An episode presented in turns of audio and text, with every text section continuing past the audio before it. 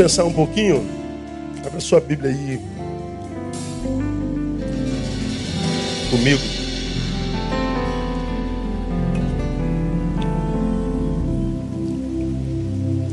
Mateus capítulo 4, versos 8 e 9. Curiosidade para a gente pensar. Ah, na Bíblia Sagrada, Velho e Novo Testamento, é, possuem 8.810 promessas. Essas promessas todas, é, feitas da boca do Altíssimo para o seu povo, para uma e outra nação, para famílias e para pessoas. Então são ao todo 8.810 promessas, sendo que a Bíblia possui 1.189 capítulos e 31.173 31 versículos. Promessas pessoais são 3.573 delas. Nós somos é, conhecidos, ou éramos conhecidos como o povo da Bíblia, porque é, naquela época nós éramos inclusive chamados de Bíblia, né? E o fulano é Bíblia. Quem é do tempo que a gente era Bíblia? E diga, eu era, pastor. Então é velho, você é velho. Ah, fulano é Bíblia. E lá vai um Bíblia. Ó, ele é Bíblia. Por que, que nós éramos chamados de Bíblia? Me diga aí. Porque a gente andava o quê? Com a Bíblia onde? Debaixo do braço. Não tinha tecnologia, andávamos com, com, com a Bíblia papel. Domingo saía crente como o rato da toca, todo mundo para a igreja. Todo mundo com Bíblia debaixo do braço. Lá vai o Bíblia, Bíblia, Bíblia, Bíblia, Bíblia, Bíblia. Hoje ninguém usa mais Bíblia porque a gente não carrega mais Bíblia, porque o Bíblia, a Bíblia virou telefone, o telefone virou tudo, virou computador, tal. Não sei se foi bom ou se foi mal. Mas nós somos, é, é, éramos conhecidos como o povo da Bíblia, não só porque a gente carregava a Bíblia, mas porque a gente lia a Bíblia. O povo que era chamado de Bíblia, e tinha o, Bíblia, ah, o, li, o livro, me dá esse livro aí. A gente, criado na igreja, a gente brincava de uma, de uma coisa muito comum, que era o quê? Desembanhar a espada, um, dois, três. Quem é desse tempo, levanta a mão, deixa eu ver. Velho, velho, velho, velho. Né? Aí a gente levantava a mão, a gente junior, o líder disse assim, é, Abacuque 3-1. Aí o cara. Achei! Aí ele ganhava, ele ganhava um prêmio. Aí tinha é, competição entre meninas e meninos, embaixadores do rei, mensageiros do rei tinha no departamento feminino, departamento masculino, debaixo espada, um, dois, três. É, sofonias, três, dois. Hoje tem crente aqui que nem sabe que tem sofonias na Bíblia, fala a verdade, irmão. A gente era bom de Bíblia.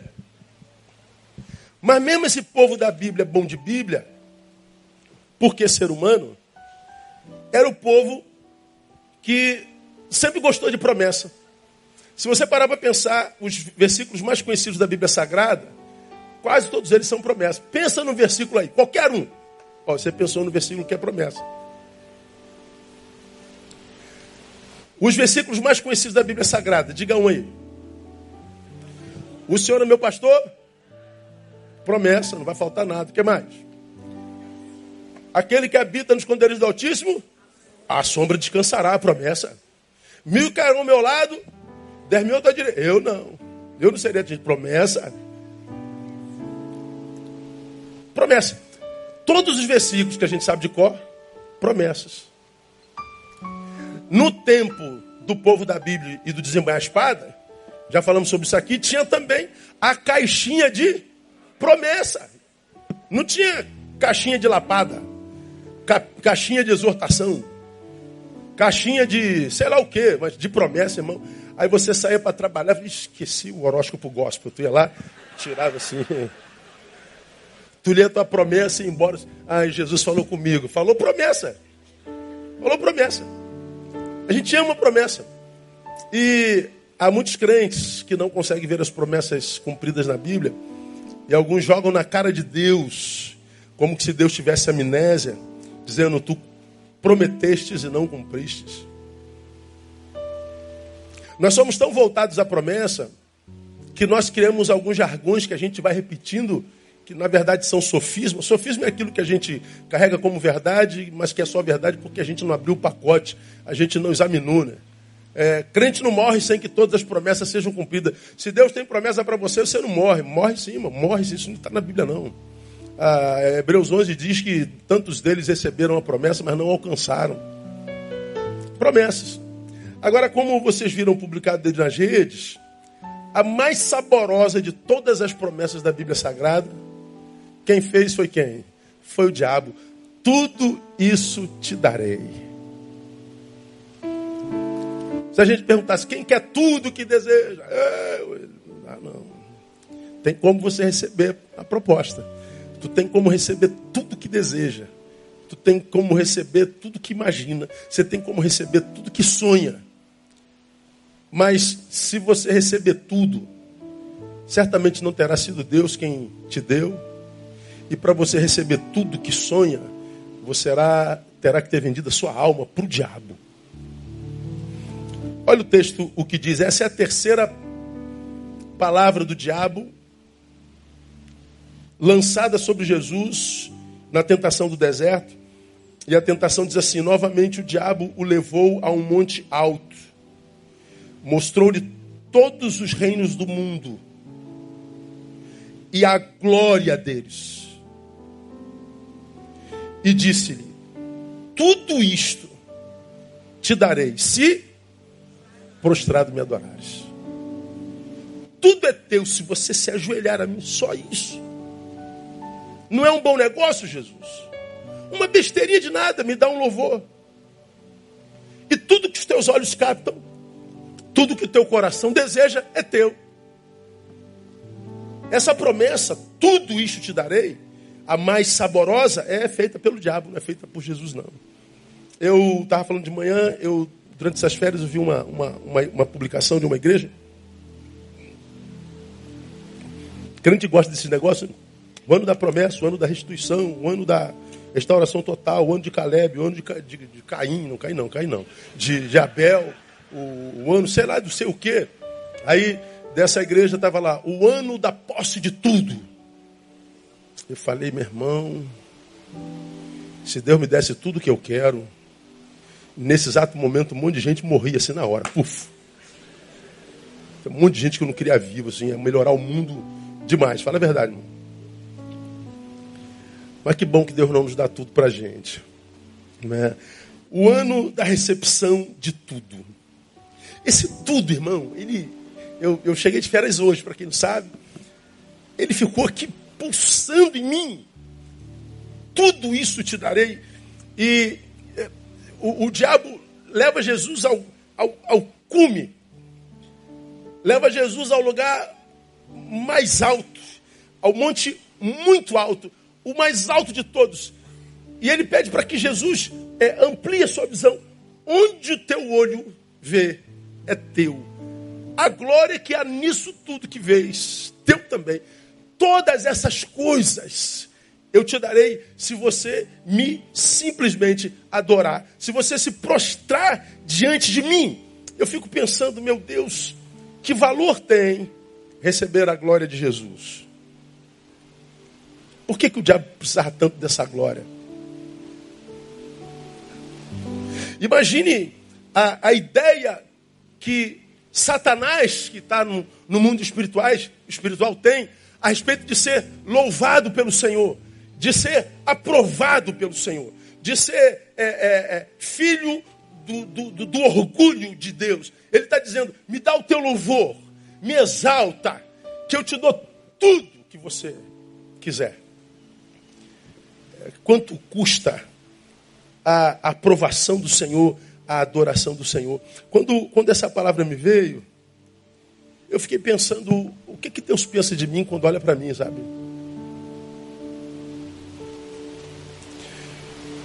Aquela passagem de quando Jesus é, ouve de Deus que Tu és meu filho amado, em quem me comprazo. Tu és um filho no qual está todo o meu prazer. Tu és um filho de quem eu me orgulho. Quando, quando, quando eu vi Satanás desejando louvor, desejando reconhecimento, desejando afeto, desejando é, é, ser mais do que o que poderia ser. Eu estava eu, eu sentado de frente de uma praia, num deck, de uns 100 metros para dentro d'água, com um banquinho. Estava sentado no banquinho sozinho no final da tarde, o sol se escondendo atrás. Eu adorando ao Senhor pela beleza daquela imagem e dizendo, Deus, o que faço eu para merecer uma coisa como essa? É graça do Senhor. Coração tomado por gratidão mesmo, sabe? Gratidão que me levou às lágrimas. Eu fiquei pensando, por que Deus, tu, tu, tu, tu abençoas tanto o teu povo? Por que do amor do Senhor por nós? E eu fiquei pensando o que, que Deus pensa de mim. E essa, essa pergunta eu, eu, eu, eu jogaria sobre a, a, a responsabilidade de cada um de vocês. Seja honesto diante da vida que você leva hoje, que só você sabe, quando Deus olha para você, o que, que ele sente? Já preguei aqui numa outra perspectiva, e eu perguntei: quantos aqui têm prazer de estar na presença de Deus? Todo mundo disse: eu, claro, quem não tem prazer de estar na presença de Deus? Mas aí eu disse: você se lembra disso? Essa não é a pergunta importante. A pergunta importante é: Deus tem prazer em estar na nossa presença?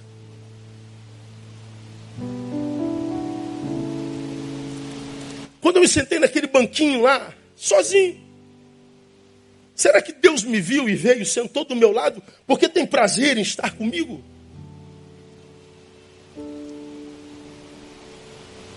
Será que eu e você temos condição de receber louvor de Deus? Satanás desejava isso demais. E esse texto me dá base para dizer que ele tem controle sobre tudo o que é coisa.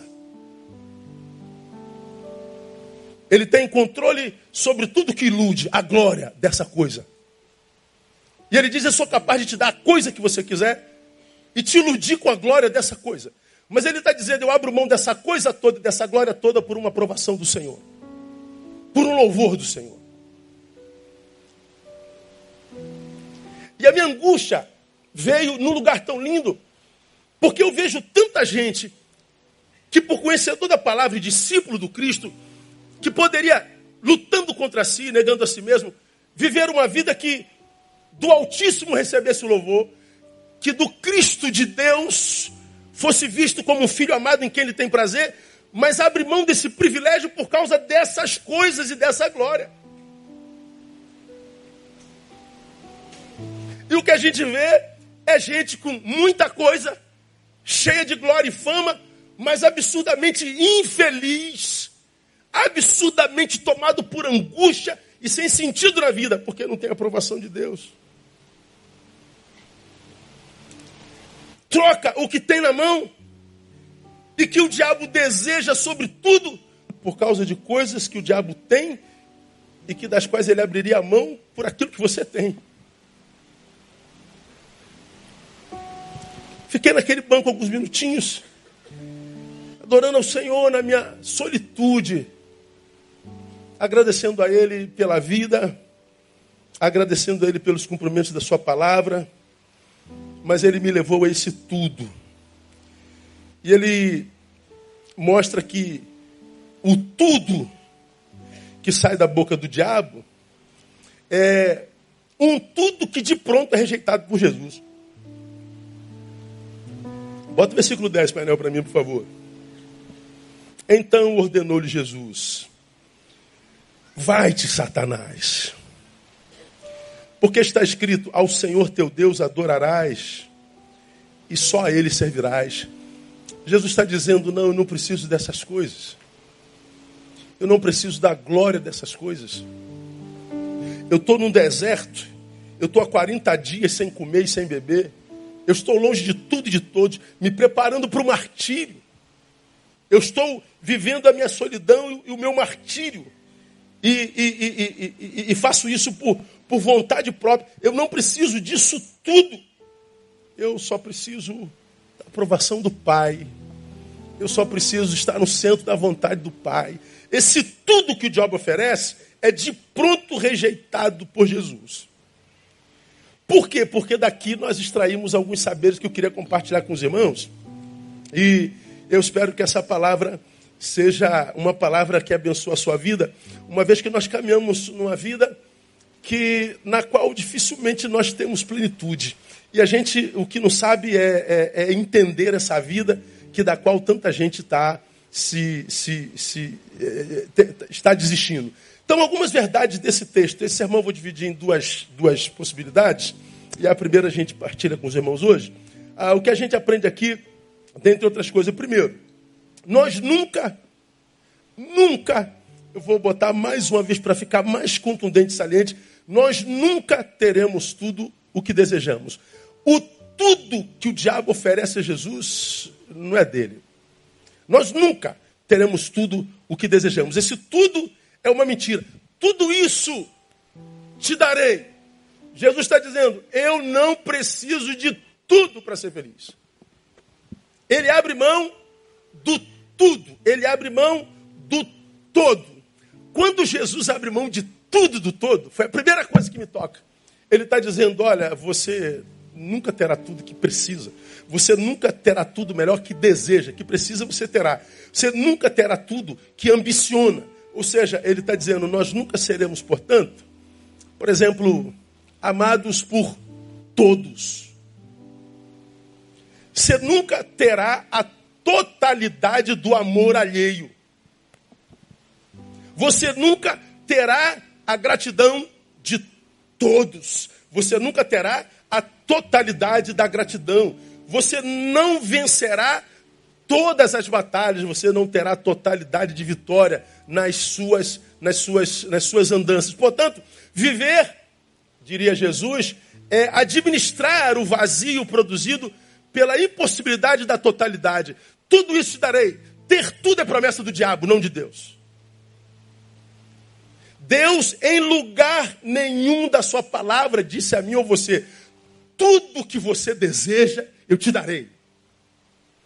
Tudo que você ambiciona será teu. O tudo é promessa do diabo. Ou seja, eu tenho que tirar da minha cabeça de que na vida meus desejos em totalidade serão é, é, é, é, é supridos.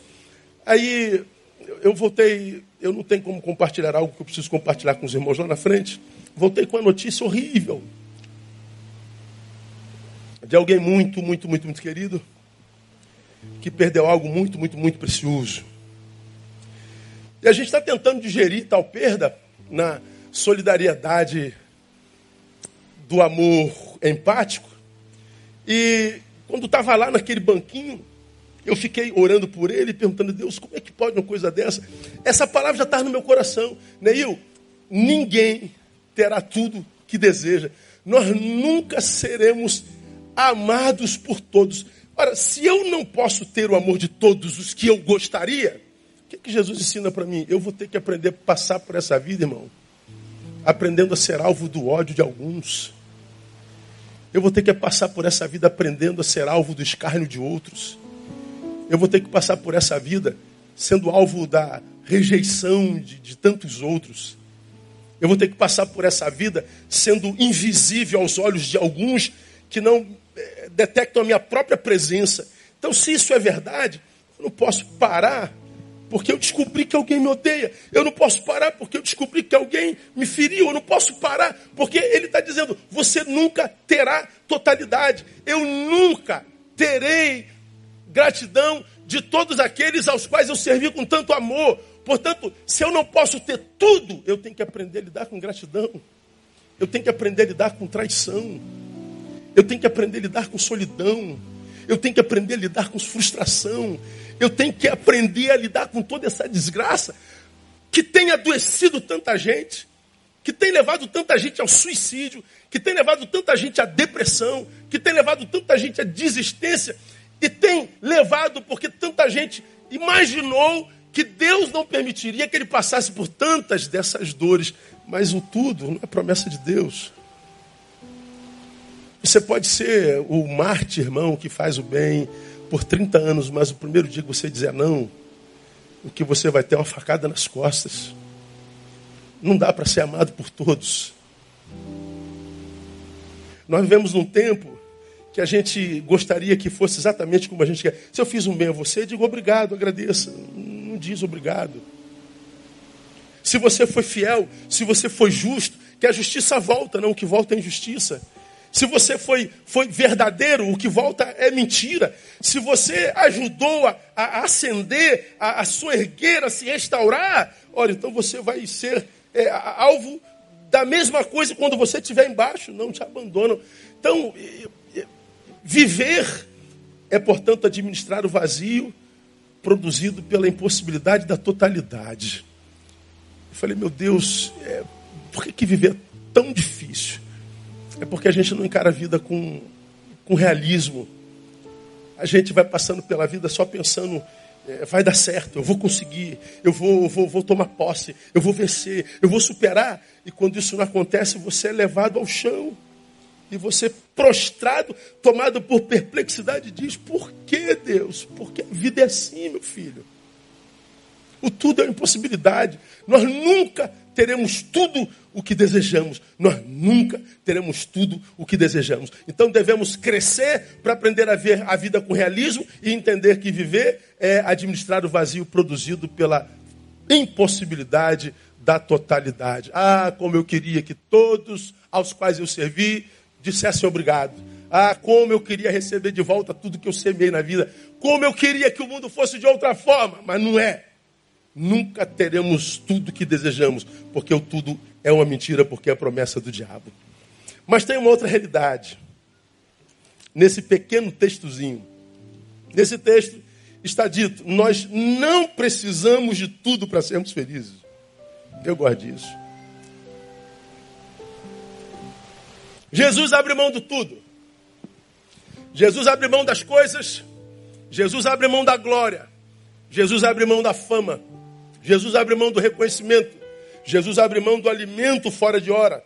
Jesus abre mão de tudo que é proposta do diabo. Jesus abre mão do tudo. Ora, se ele abre mão do tudo, ele faz opção pelo médio, ele faz opção pelo básico, ele faz opção pelo só que precisa e não pelo que deseja.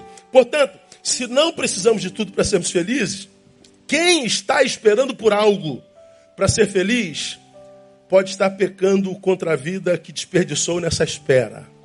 Eu vou repetir. Vivemos num tempo de gente infeliz. Alguns dizem assim, pastor, eu estou assim porque eu estou esperando a minha vitória, viu, pastor? Olha, pastor, estou esperando a minha bênção. Olha, pastor, eu estou orando, esperando o meu varão. Pastor, eu estou esperando a minha varoa. Pastor, eu estou esperando a minha aprovação. Pastor, eu estou esperando a minha cura. Pastor, eu estou esperando. E você está esperando teu varão para quê, varoa? Estou esperando para ser feliz, pastor. Estou esperando meu varão para ser feliz. Estou esperando a minha vitória para ser feliz. Estou esperando a minha bênção para ser feliz. Estou esperando a minha cura para ser feliz. Estou esperando para ser feliz. Pois é. Quem garante que teu varão vem? Que isso, pastor? Está amarrado. São Jesus tem poder. Eu estou aqui na maior luta, esperando meu varão, crendo que 2020 vai ser o ano da minha bênção. É, pode não ser, irmão. Pode ser que teu varão more na China. E agora com, com como é o nome do negócio? Corona, ducha, ducha corona, né? Então, não pode tomar banho com essa ducha e tal. Aí você fala assim, eu só vou ser feliz quando o meu varão chegar. Eu estou esperando minha bênção. Pois é, quem espera algo ou alguém para ser feliz, pode não estar vivendo fé. Está pecando, porque está deixando de viver enquanto espera. Está dizendo que a minha felicidade está naquele homem. Não! Minha felicidade está na cura. Não, você pode ser feliz doente. Impossível, pastor. Impossível porque você não sabe do que está falando. É como se a minha felicidade só é uma realidade porque eu ando com as minhas pernas. Ora, ninguém pode ser feliz numa cadeira de roda. A minha felicidade é felicidade porque eu enxergo a tua beleza. Ninguém pode ser feliz cego.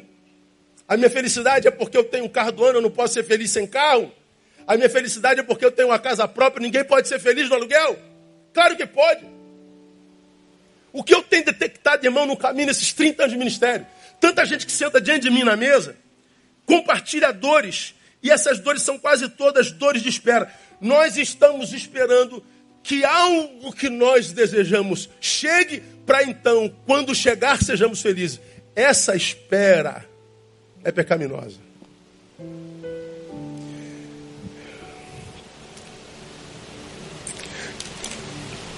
A gente vê algumas coisas muito interessantes acontecendo entre nós. Dois casos. Nós temos um caso de uma irmã que perdeu seu marido há exatos sete anos. Eu li seu e-mail hoje. Quando seu marido morreu, ela morreu junto. O quarto está no mesmo lugar, as roupas no mesmo lugar, o relógio está no mesmo lugar em cima da. Antigamente era chamado de penteadeira, não sei o nome daquilo hoje. Olha como é que eu estou velho, uma penteadeira, cara. Imagina isso, irmão. Eu ainda falo vitrola, hein? Não, não existe nem mais isso. Tudo em determinado lugar. Ela vai tomar café, ela bota a xícarazinha do marido que morreu há sete anos atrás. Quando desfaz a mesa, ela tira a xicrinha dele. Quando ela vai assistir televisão, ela assiste do lado do lugarzinho dele. A filha me escreve e diz assim, pastor, como eu posso ajudar minha mãe? Diga ela a verdade. Traga ela a realidade. O marido morreu. E diga ela o que você já aprendeu aqui. Quem deixa de viver porque perdeu alguém que ama muito, perdeu também direito de viver. Porque aquele que nós perdemos não vive porque não pode. Eu posso, mas não estou vivendo. Eu estou esperando o quê? Passar minha dor para viver. Eu estou esperando o quê? Passar a minha angústia para viver. O que, que eu estou esperando? Para admitir a realidade de que ele está morto. Outro caso é de mãe que enterrou um bebê que já tem anos. Mas não abre mão da imagem do bebê jamais. O casamento está acabando. As relações sociais estão acabando. Isolou-se de tudo. Porque imagina que deixar a vida fluir é trair o morto.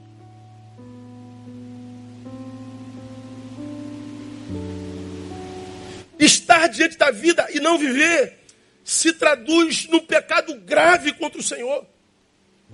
Eu queria muito não sentir mais pela dor de meu pai. Eu queria muito não sentir mais pela dor da minha mãe, mas não tem como não sentir a dor do pai. Agora, a vida segue. Deixe os mortos sepultarem seus mortos. O que, que você está esperando para celebrar hoje? O que está te faltando para você agradecer ao Senhor porque acordou de novo? O que está te faltando para agradecer ao Senhor porque está respirando, porque está sobre pés? Por que, que você está abrindo mão de ser feliz? Porque está esperando alguma coisa. Jesus, quando diz para trás de mim, Satanás, ele está dizendo: Eu não preciso de tudo para ser feliz, porque nós nunca teremos tudo. Ora, isso é pecado, o pecado de esperar algo para ser feliz. Esse pecado é um pecado gravíssimo contra Deus, por quê, irmão? Por causa disso aí, ó. Foi ele quem def... ele se definiu assim, João 14, 6. Bota aí, painel. Olha só esse texto. Respondeu-lhe Jesus: Eu sou o caminho e a verdade e o que mais? A vida. Eu sou a vida. Quando você abre mão da vida, porque está esperando algo que você acredita é o que dará sentido para a vida, você está abrindo mão de Deus.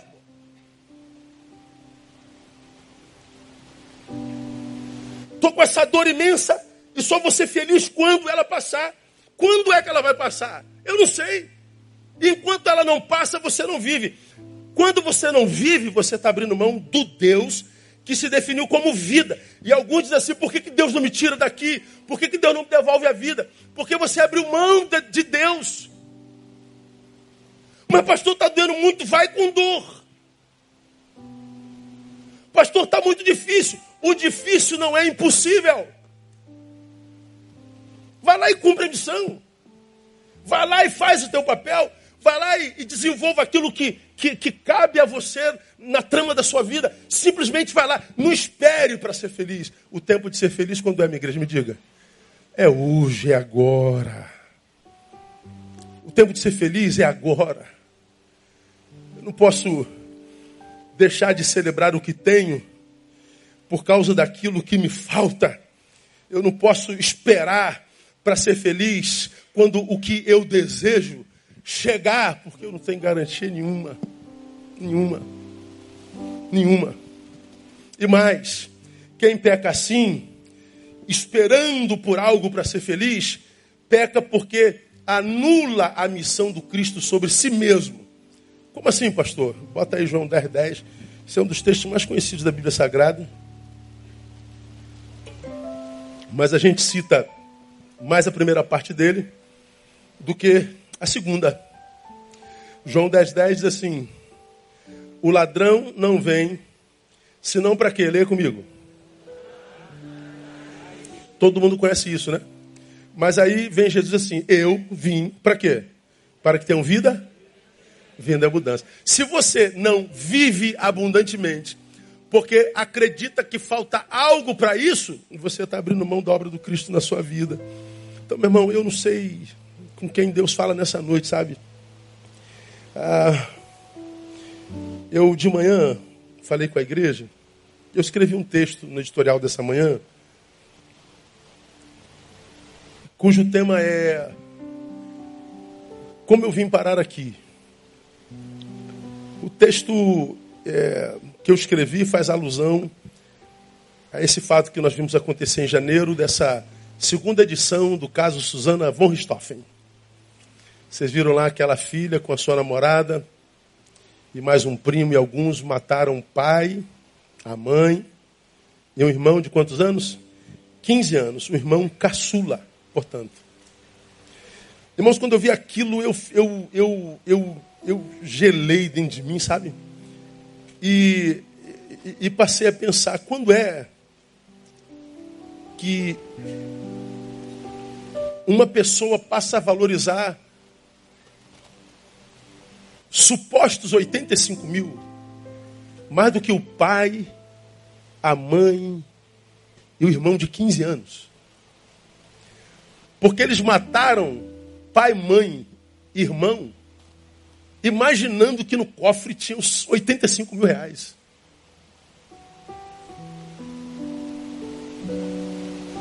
Aí eu fecho meus olhos, eu penso no meu pai, na minha mãe, nos meus irmãos. Como que eu posso me transformar nisso? Como que meu pai, a minha mãe e meu irmão caçula passam a valer menos do que 85 mil reais?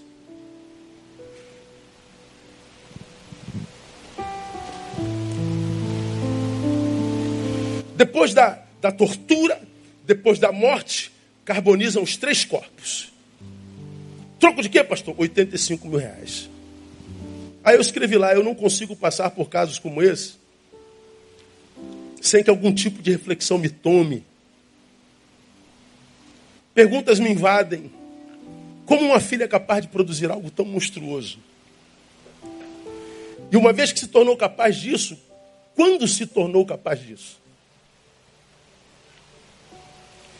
Quando planejava tal barbaridade, em algum momento a consciência acusou do que planejava? Ou foi fria e calculista o tempo todo? Em que momento o bem material, o dinheiro, passou a valer mais do que a família, do que relação consanguínea. No ato da tortura, do assassinato, da paulada, do sufocamento. Vendo seu pai, a sua mãe, seu irmão, o que sentia, meu Deus do céu?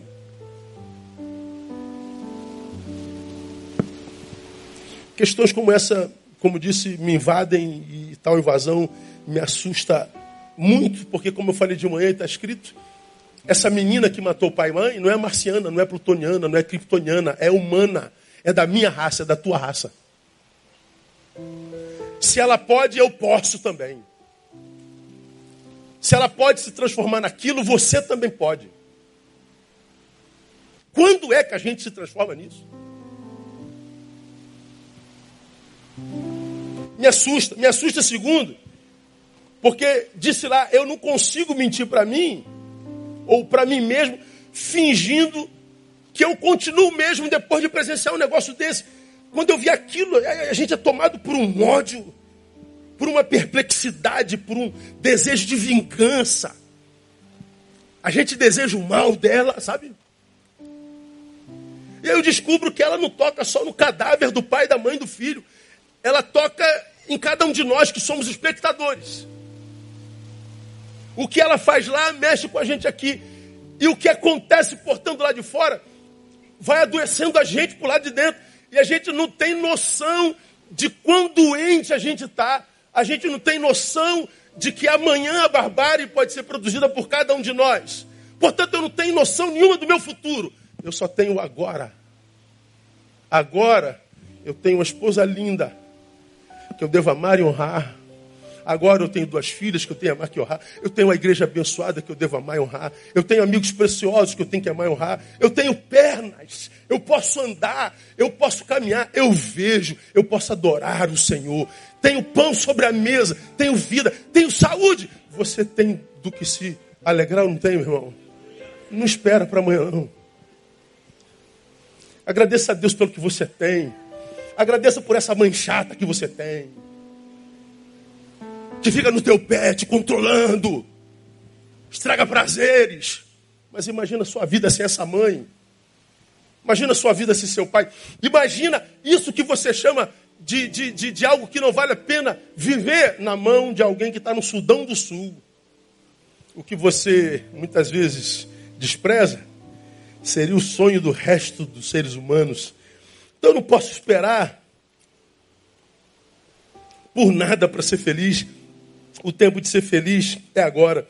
Tem tanta gente, mas tanta gente, que não sabe o quanto é feliz, desconfigura a própria vida totalmente e depois que perde tudo, qual é a frase que vem mesmo? Eu era feliz e não sabia. Então, meu irmão, saiba, se você está aqui sentado, alimentado, ouvindo, vendo, recebendo ministração do Altíssimo, você que está sentado do lado de um irmão, você que tem uma casa para voltar, você que não está com fome, e se está, vai comer daqui a pouquinho, você é muito abençoado por Deus. Eu quero que você aplauda Ele por isso. Mas aplauda mesmo. Aplauda mesmo. Aleluia. Nós não precisamos de tudo para sermos felizes. A gente pode ser feliz com o que tem. E como eu tenho dito, a gente precisa de muito pouco para ser feliz, né? É só a gente, já mostrei isso aqui, é, como é que os nossos sonhos mudam dependendo do lugar na vida onde a gente está. É? Você está sentado aqui, alimentadão, gordo, gorda, né? infeliz porque está gordo. Ó, está gordo porque tem comida demais. Isso não é uma benção, irmão? É uma benção. Você não está lá do outro lado do, do, do, do da África dizendo assim: meu Deus, será que eu como hoje? Quando é que eu vou comer? Não, a crise do Ocidente. Como é que eu faço para parar de comer, meu Deus do céu? Como é que eu faço para parar de comer? É muita comida. Bênção. É bênção. Aí daqui do Ocidente a gente sonha, eu quero conhecer Nova York. Aí eu quero conhecer Paris. Aí eu quero ter um carro tal. Ah, eu queria fazer o não sei o que. É o teu sonho daqui. Agora vamos para o INCA, todos nós, e entremos em qualquer enfermaria de alguém que está totalmente carequinha, com a bolsa colostômica e naquela cama preso. Será que ele sonha também, como você, ir para Nova York? Você acha que ele sonha lá em ter um carro do ano? Você acha que quem está com a bolsa colostômica sonha mesmo em conhecer Paris? Ou será que o sonho dele é só poder ir no banheiro e urinar normalmente.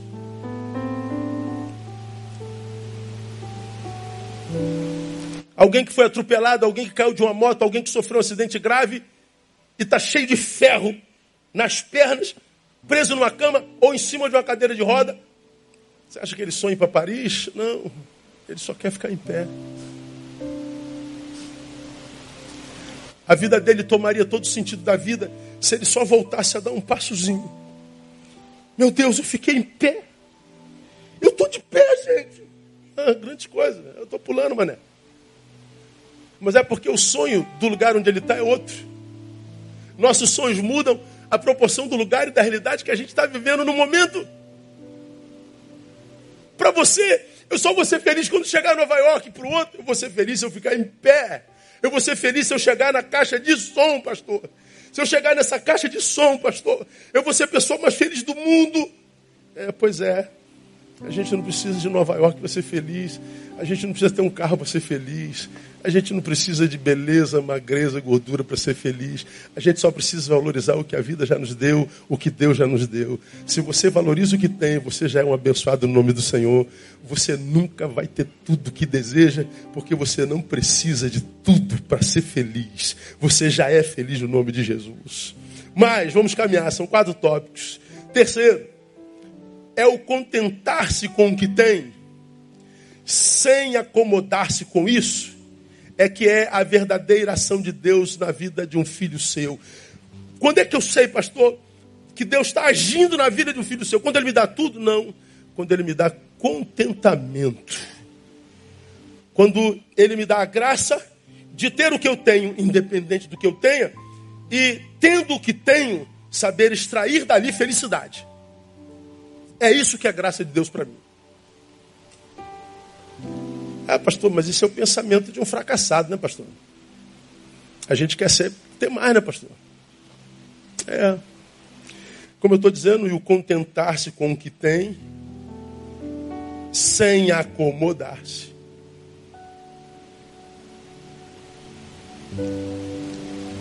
É que é a verdadeira ação de Deus na vida. O que, que você tem hoje, irmão? Bom, o que eu tenho é isso. Contente-se. Mas não se acomode. O que, que você tem? É isso. Agradeça a Deus por isso e alegre-se com isso. E sonha com aquilo. Mas não abra mão de celebrar isso porque não tem aquilo. Não fica com o olho naquilo, sem valorizar isso que está aqui, ó. Sem dar graças a Deus por isso que está aqui.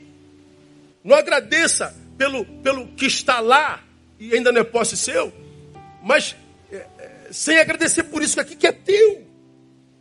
Esse contentamento é que é a graça de Deus. É por isso que você sobe o morro aqui, ó. Vai no barraquinho lá em cima, pobrezinho. Você entra, tá limpinho. Panela areada. Brilhando. E você entra na casa da irmãzinha, os olhos brilhando, e você pergunta: tudo bem, minha irmã? Tudo muito bem, meu pastor.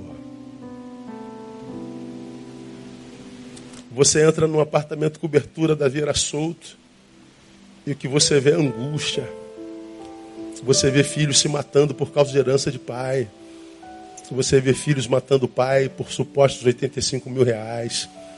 Você filhos, vê filhos matando pais porque imaginam que vão ter direito à herança não são as coisas, é o contentamento. Há um texto na Bíblia, e eu preguei sobre ele no final do ano passado, que vem de Filipenses 4,11. Veja aí. Filipenses 4,11 é um texto assim, para mim, absurdamente abençoador, sabe, irmãos? É, é um texto bastante revelador. Olha Paulo. No 10 ele diz assim, não precisa botar não, painel. Ora, muito me regozijo no Senhor, por terdes finalmente renovado o vosso cuidado para comigo, do qual, na verdade, andáveis lembrados, mas vos faltava oportunidade. Ele diz, não digo isto por causa de necessidade, porque já aprendi a contentar-me com as circunstâncias em que me encontre. Eu vi um pastor pregando esse texto e falou assim: Paulo, nesse texto, na minha concepção, peca. Porque eu vejo um Paulo acomodado. Eu não vejo nada de comodismo nisso. Aprendi a contentar-me com as circunstâncias. Isso não é acomodação. A palavra contentamento aí, você vai se lembrar disso, é a palavra autarques. De onde vem autarquia? Autarques é autossuficiência. Essa, essa, essa, essa palavra autarques era um termo muito comum entre os filósofos estoicos e epicureus, aqueles que Paulo desafiou lá na, na, na, na, na, naquela praça, quando eles falavam sobre o Deus desconhecido. É autossuficiência o que os estoicos buscavam através da filosofia. Era o que eles buscavam para si.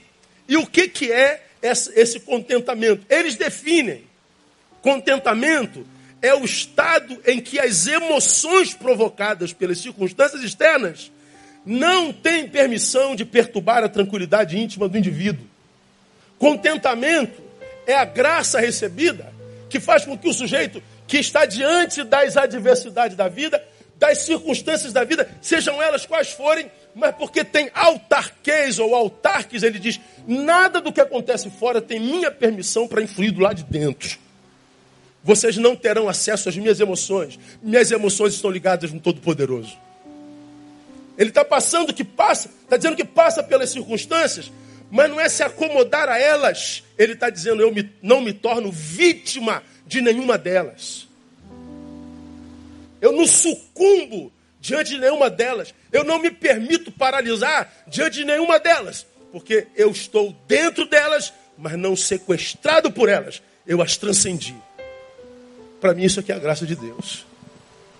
Porque eu e você, tem dia que nós acordamos e temos um dia maravilhoso, irmão. Tem dia que a gente acorda e o dia era melhor que nem tivesse começado. Tem dia que você está bem, quer viver 200 anos. Tem dia que você está mal, que você não sabe por quê. Tem época que é época de vacas gordas. Mas tem época que você passa que é só bomba, irmão. Tudo dá errado. Nada dá certo. A vida parece que virou tua inimiga. Parece que Deus te esqueceu. Parece que o diabo te, te mira e te acerta o tempo inteiro. Chega uma hora que você diz, meu Deus, o que, que eu fiz para merecer tanto? Não fez nada. É assim a vida. Acontece com todo mundo. Acontece com quem é santo, com quem não é santo. Com quem crê em Deus, com quem não crê em Deus. A Bíblia diz que tudo sucede igualmente a todos. Se tudo sucede igualmente a todos, qual é a diferença dos de Deus e dos que não são? é a forma como a gente reage a isso tudo que acontece com, conosco, com todos nós. A forma de lidar com isso. A graça de Deus não está na coisa que Ele me dá, mas na circunstância. É a capacidade para lidar com qualquer circunstância. É, é, é o estado em que as emoções provocadas pelas circunstâncias externas não têm permissão de perturbar a tranquilidade do indivíduo é você estar tá passando pelo cume do monte dando glória a Deus, mas hoje é dia do vale da sombra da morte e você dá glória a Deus também. É você dizer como Jó: O Senhor me deu, o Senhor me tomou, bendito seja o nome do Senhor. As circunstâncias não mudaram o adorador que eu sou. Eu não fui deformado de adorador para murmurador. Eu não fui deformado de crente para incrédulo. Porque eu estou experimentado em todas as coisas. Há muita gente esperando que coisas aconteçam para ser feliz. E você, provavelmente, esperando isso, está abrindo mão da sua felicidade. Porque você só tem isso agora. Ah, como eu falei do caso dessa menina que matou os pais. Eu me coloquei no lugar daqueles pais e fiquei pensando com quantos sonhos aqueles pais deitaram naquela noite e quantos planejamentos eles tinham para o dia seguinte, para o dia seguinte e não puderam executar nenhum deles. O que, você está esperando, irmão? Para voltar para a vida? O que, você está esperando para voltar a sonhar? O que, você está esperando para voltar para o lugar no qual você e Deus construirão 2020 na tua vida no nome de Jesus? É o tempo é hoje no nome de Jesus. Eu vou terminar. O desejo de ter tudo, portanto, acredito, não vem de Deus. Eu acho que alguém de Deus não quer ter tudo. Ele quer ter o suficiente. O desejo primeiro de Deus para seus discípulos, na minha concepção, está registrado em 16, 24 de Mateus. Aqui eu termino. Ó, 15 para 18, embora cedo. O que está escrito em Mateus 16, 24? Você também conhece muito bem. Então disse Jesus aos seus discípulos: Se alguém quer vir após mim, Faça o quê? Negue-se a si mesmo. O que mais? Tome a sua cruz e siga-me.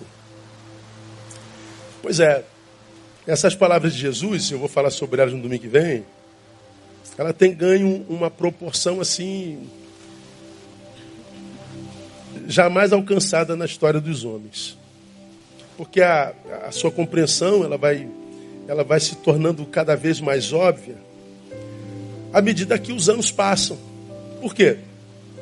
Porque cada ano esse si mesmo que a gente precisa negar, tem do mundo mais ofertas. Quando Jesus foi levado ao cume do monte, o texto diz que ele estava no deserto da Judéia. Historiadores dizem que possivelmente naquela época haviam 200 milhões de habitantes no planeta, hoje nós somos mais de 7 bilhões. Jesus é levado para o alto do monte do deserto da Judéia e diz: Olha, tudo é teu. Quando Jesus estava no alto do monte do deserto da Judéia, o que, que ele via?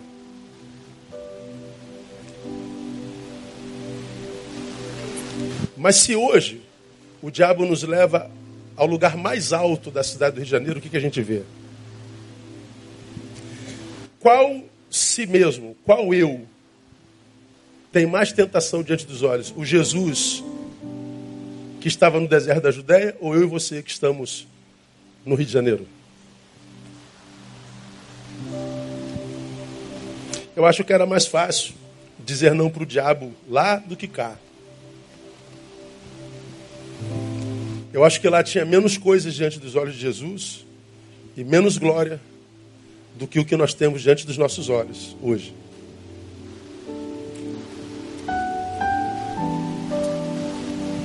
Aí eu fico imaginando uma geração que é levada ao topo e ouve do diabo: tudo isso te darei, se prostrados me adorarem. Adorares. Pergunto a vocês, conhecendo a geração que você conhece hoje, você acha que muitos dos dessa geração se prostrariam diante do diabo para ter glória e coisa assim ou não? Totalmente. E a minha pergunta é: que tipo de sociedade pode construir uma geração que se curvou ao diabo em troca de glória e coisas. É simples. Estou com um relógio fóssil que eu trouxe da América há 10 anos atrás. Por esse relógio alguém me mata? Sim ou não? Sim ou não? Claro que mata. Porque é coisa. Um si mesmo que se rendeu ao diabo em troca de coisas não ama pessoas que as possuem. Dá para entender?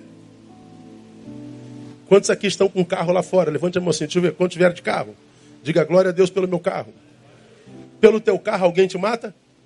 Mata. Você tem uma filha linda? Bom, o estuprador respeita se ela é tua filha ou não? Não. Ninguém respeita coisa nenhuma o si mesmo, o eu, curvado a Satanás. Não valoriza pessoas, valoriza coisas e glória, fama. O que se quer aparecer, sentir. Portanto, na minha concepção, nós vivemos esse tempo de uma geração que se prostrou a Satanás sem saber que é ele, que busca o tempo todo por coisas, glória e fama, BBBs da vida que nos representam por aí. É a fama na inutilidade. Por isso, produzimos 65 mil assassinatos por ano. Por isso, pessoas perderam valor. Por isso, o caminhão vira com cerveja ou com com linguiça ou com um aparelho doméstico e o nosso semelhante está preso nas ferragens e a gente quer mais que ele morra, o que eu quero pegar é a cerveja. Ora, se essa é a nossa realidade, como eu posso esperar para ser feliz? Se eu não sei se chega em casa por causa do meu relógio. Como eu posso esperar a tua gratidão para ser feliz? Como eu posso esperar que todos me amem para ser feliz? Como eu posso esperar que todos reconheçam o meu trabalho para ser feliz? Como eu posso esperar qualquer outra coisa ou pessoa para ser feliz? Eu não posso. Eu tenho que ser feliz hoje. Você tem que pedir a Deus, não são coisas, contentamento.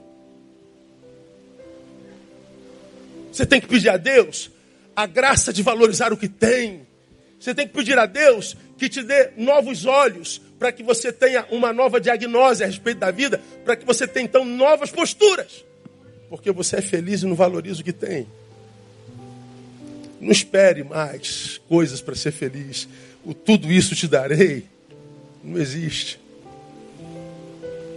Então, meu irmão, é, com toda a sinceridade do coração do vosso pastor, com todo, com todo amor do meu coração, é, eu não consigo tratar tanta gente que, com as quais eu me encontro e sofrem com pena, com a pena que buscam muitas vezes. Tenha pena de mim, meu pastor. Sinta pena de mim, meu pastor. Não dá.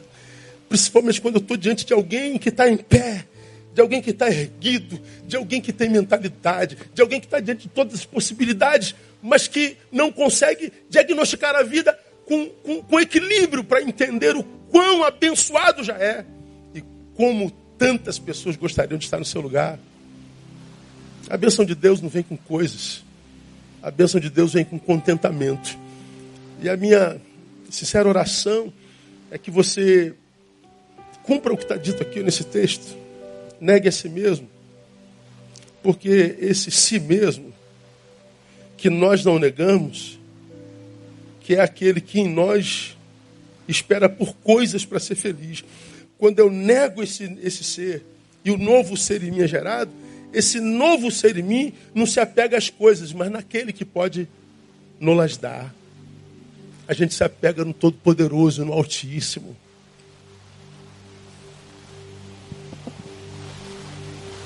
Terminei.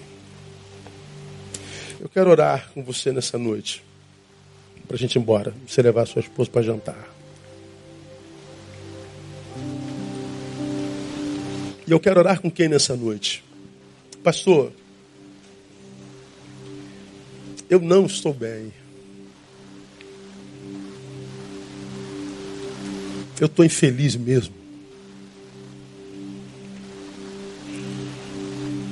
Eu quero confessar que eu sou desse que estou esperando algo para ser feliz. Estou esperando alguém, que alguém volte, que alguma coisa aconteça, que um milagre aconteça, que aconteça, venha, volte, perdoe, me ame. Eu não quero mais esperar por ninguém nem coisa alguma. Eu quero depender totalmente do Pai. Eu quero depender totalmente de Jesus. Eu quero depender totalmente do tempo que se chama hoje. E eu quero entregar esse hoje nas mãos do Senhor, para que o Senhor me abençoe e me dê essa capacidade de viver o que o Senhor acabou de falar aí. Autarqueis, contentamento. Contentamento que não é sinônimo de acomodação. Você tem um, corra atrás de dois.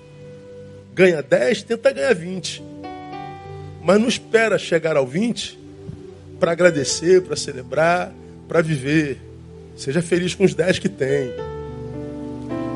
Então, o que nós estamos propondo para os irmãos nessa noite é que a gente abra mão da ingratidão por olhar para aquilo que a gente não tem e acha que Deus deveria nos dar. Vamos abrir mão dessa ingratidão e vamos esquecer aquilo que a gente não tem e vamos agradecer pelo que a gente tem. Porque eu acho que todos nós aqui, todos, temos pelo que agradecer ao Senhor. Amém, amados? Quantos aqui tem pelo que agradecer ao Senhor? Diga eu tenho, pastor. Vamos, vamos, vamos fazer um exercício? Regina, pelo que você agradeceria ao Senhor? Uma coisa. Está viva. Léo, você agradeceria ao Senhor pelo quê? Saúde. Quantos anos, Léo? 81. O moleque é inteirão. Você agradeceria a Deus pelo quê, Bronson? Pela família, Carol e Bárbara. Agradecer pelo quê, velho? Suas filhas. Agradecer pelo quê, Léo? Filhos também. E você, meu irmão? Agradeceria pelo quê? Pelo seu casamento, essa negona bonita que está aí, né? Coisa linda. E você, meu irmão, agradeceria ao Senhor pelo quê? Pela família. E a senhora agradeceria pelo quê? Neto, já é vovó? Glória a Deus. Você, agradeceria pelo quê? Família linda que Deus te deu. Tu agradeceria pelo quê, cara? Pelo seu emprego. Você agradeceria a Deus por alguma coisa? Pela sua vida tá de pé, né, irmão? E você, Carvalhal, agradeceria pelo quê? por tudo e por todos. Você agradeceria pelo quê? Pela saúde. Pela saúde. E você? Pela família. Você agradeceria, pai? Agradeceria pela minha irmã. Pela sua irmã? Olha que benção, irmão. Que bom. E a senhora agradeceria pelo Família. Pela família. Família. Tem pelo que agradecer, varão? E pela aposentadoria, com certeza. Aposentado, irmão? Meu irmão, agradeça a Deus que a gente vai ter que trabalhar até 90 anos agora, irmão. Jesus amado. Toma na minha cabeça aqui. Isso, eu recebo. Esse ano eu completo 35 anos de, de INSS. Vou ter que pagar mais 7 anos. Viu? Louvado seja o nome do Senhor. Tá. Agradeceria a Deus por alguma coisa? Mano? Aposentado também. Também, cara. Põe, põe, a mão na minha cabeça aí mesmo. Agradecer pelo que, irmão? Por tudo que Deus tem. Você tem pelo que agradecer a Deus ou não tem, irmão? Não espera para ser feliz, não. Tá abraçando a, a mulher, né, negão? Vai jantar hoje, irmão? Aleluia. Com ela ou ela? Sei lá. Deus abençoe você, né? Pois é. É gratidão, irmão. Gratidão. Gratidão. Gratidão. Gratidão. Gratidão. Gratidão. Deus. A gente não tem um monte de coisa, é verdade. Mas mesmo sem esse monte de coisa que a gente não tem, a gente chegou até aqui. Você não precisa dessa coisa que não tem. Se vier, vai melhorar muito, irmão. Mas não espera vir para curtir a vida, não. Você já é um abençoado por Deus no nome de Jesus. Vamos orar ao Senhor? Vamos louvar o Senhor? Bom, pastor, essa palavra foi comigo e eu quero agradecer ao Senhor. Sai do seu lugar, vem aqui na frente. Você com quem, com quem Deus falou, eu não sei o que, que Deus falou, foi contigo? Eu preciso voltar a agradecer. Eu preciso é, voltar para a vida hoje. Eu não quero esperar mais nada. Eu quero que Deus me dê essa autarquez, essa, esse contentamento. Sai do seu lugar e vem. Eu quero orar com você. Vamos ficar em pé todos. Vamos louvar, Ricardo. Venha. Quero agradecer ao Senhor. Eu não quero esperar, não. Eu quero valorizar agora. Eu quero espírito de gratidão. Eu quero espírito de louvor, Deus. Eu não quero esperar mais. Vem, vem, deixa eu orar com você. Oh Deus, muito obrigado por tudo. Esposa, filhas, trabalho, casa, amigos, irmãos, salvação. Minha fé não está firmada nas coisas que podes fazer. Eu aprendi a te adorar pelo que é.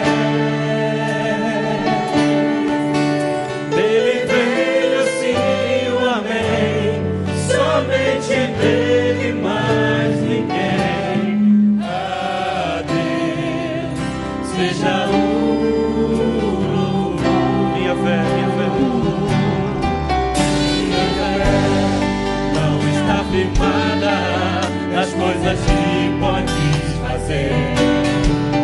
Eu aprendi a te adorar pelo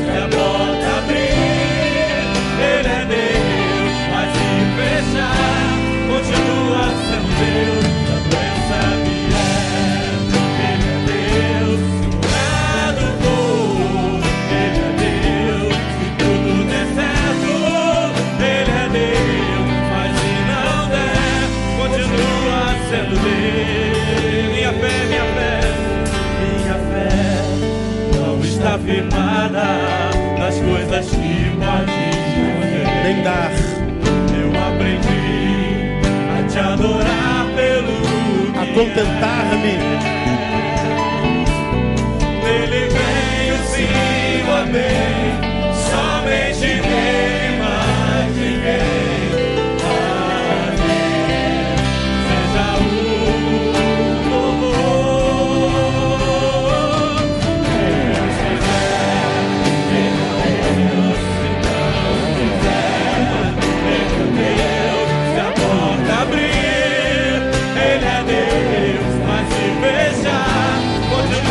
contentamento.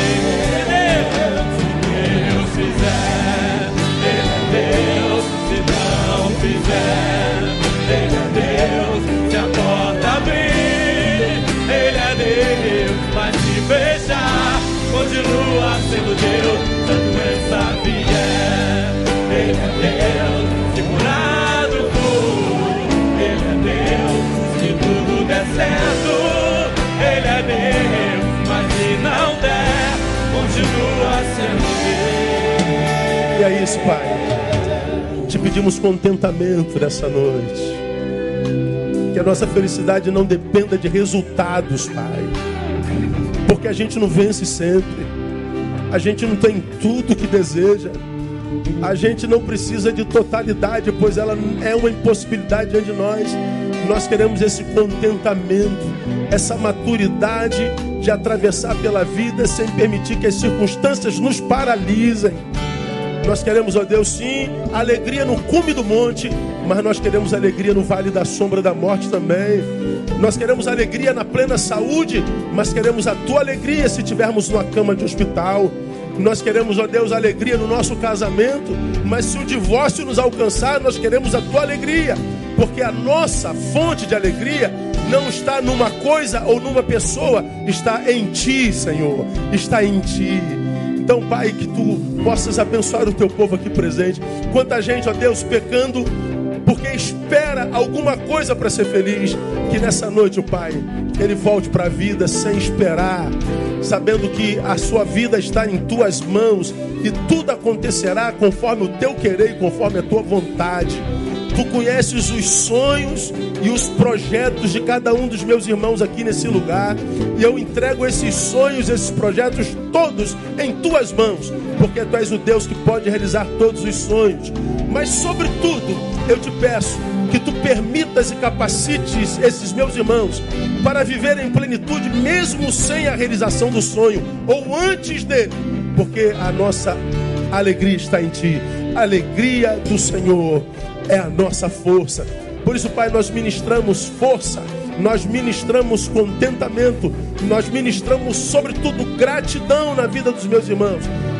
Juntos te damos louvor nessa noite. Te agradecemos com toda a nossa alma, com profundo nosso ser, por tudo que temos, por tudo que somos, pelo que tu nos dás, pelo que tu realizas em nós e através de nós, pela vida, pela salvação, pela graça de poder respirar e adorar o teu nome. Despeça-nos em paz e nos dê um uma semana abençoada na tua presença. É a oração que fazemos, abençoando o teu povo, no nome de Jesus, nosso Senhor que reina. Amém e aleluia. O melhor aplauso que você puder dar ao Senhor. Aleluia. Glória a Deus.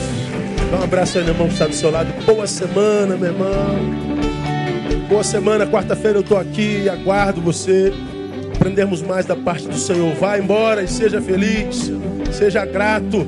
Chegue em casa, beija sua esposa, seu marido, dá um beijo no seu cachorro, no seu filho. Agradeça pelo seu trabalho, pela sua casa, pelo seu carrinho. Agradeça até pelos seus problemas, porque você vai vencer todos eles no nome